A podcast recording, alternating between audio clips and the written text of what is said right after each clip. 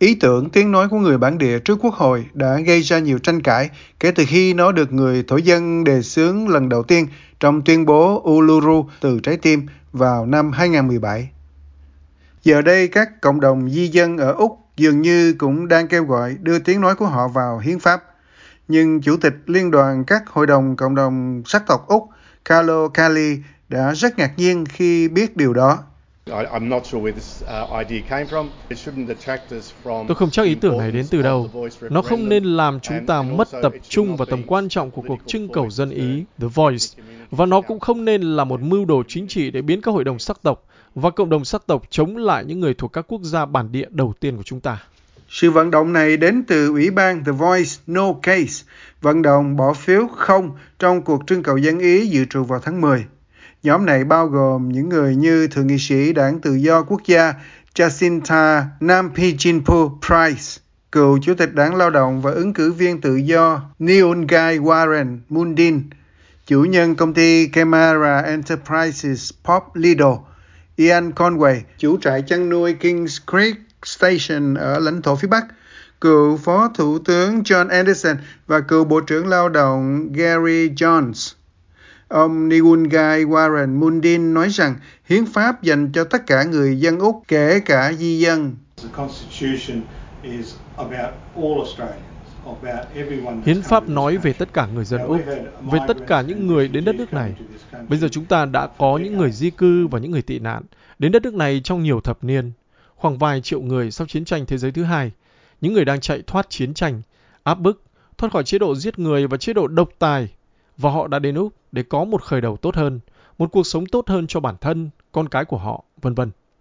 Vì vậy tôi nghĩ sẽ là một điều đúng đắn nếu không chỉ nói về sự thừa nhận của người thổ dân và dân đảo Torres Strait trong 60.000 năm họ đã ở đây và những điều họ đã đạt được và làm được. Đồng thời chỉ nói về một số bạo lực đã xảy ra mà thôi và tôi nghĩ chúng ta cũng nên ca ngợi tất cả người Úc. Thủ tướng Anthony Albanese nói rằng nước Úc đa văn hóa sẽ ủng hộ tiếng nói của người bản địa trước quốc hội. Đó là về sự tôn trọng. Cuộc bỏ phiếu diễn ra vào cuối năm nay sẽ chỉ xoay quanh hai vấn đề.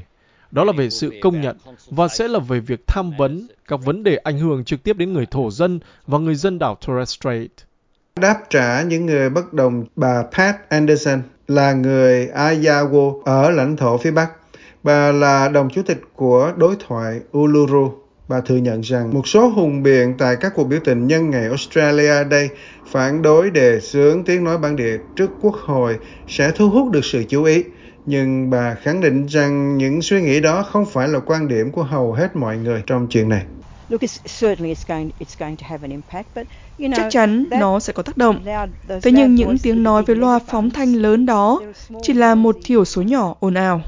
Bà Anderson nói rằng bà được khuyến khích bởi một cuộc thăm dò trực tuyến với 300 người bản địa đang tìm kiếm sự ủng hộ mạnh mẽ cho đề xướng thay đổi hiến pháp.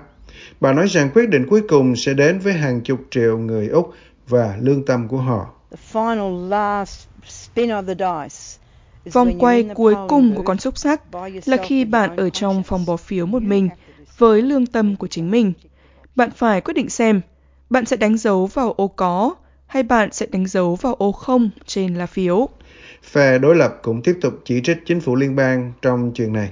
Phó lãnh đạo của đảng tự do bà Susan Lee tiếp tục thúc giục chính phủ cung cấp thêm chi tiết chính xác cho tiếng nói bản địa trước quốc hội là như thế nào.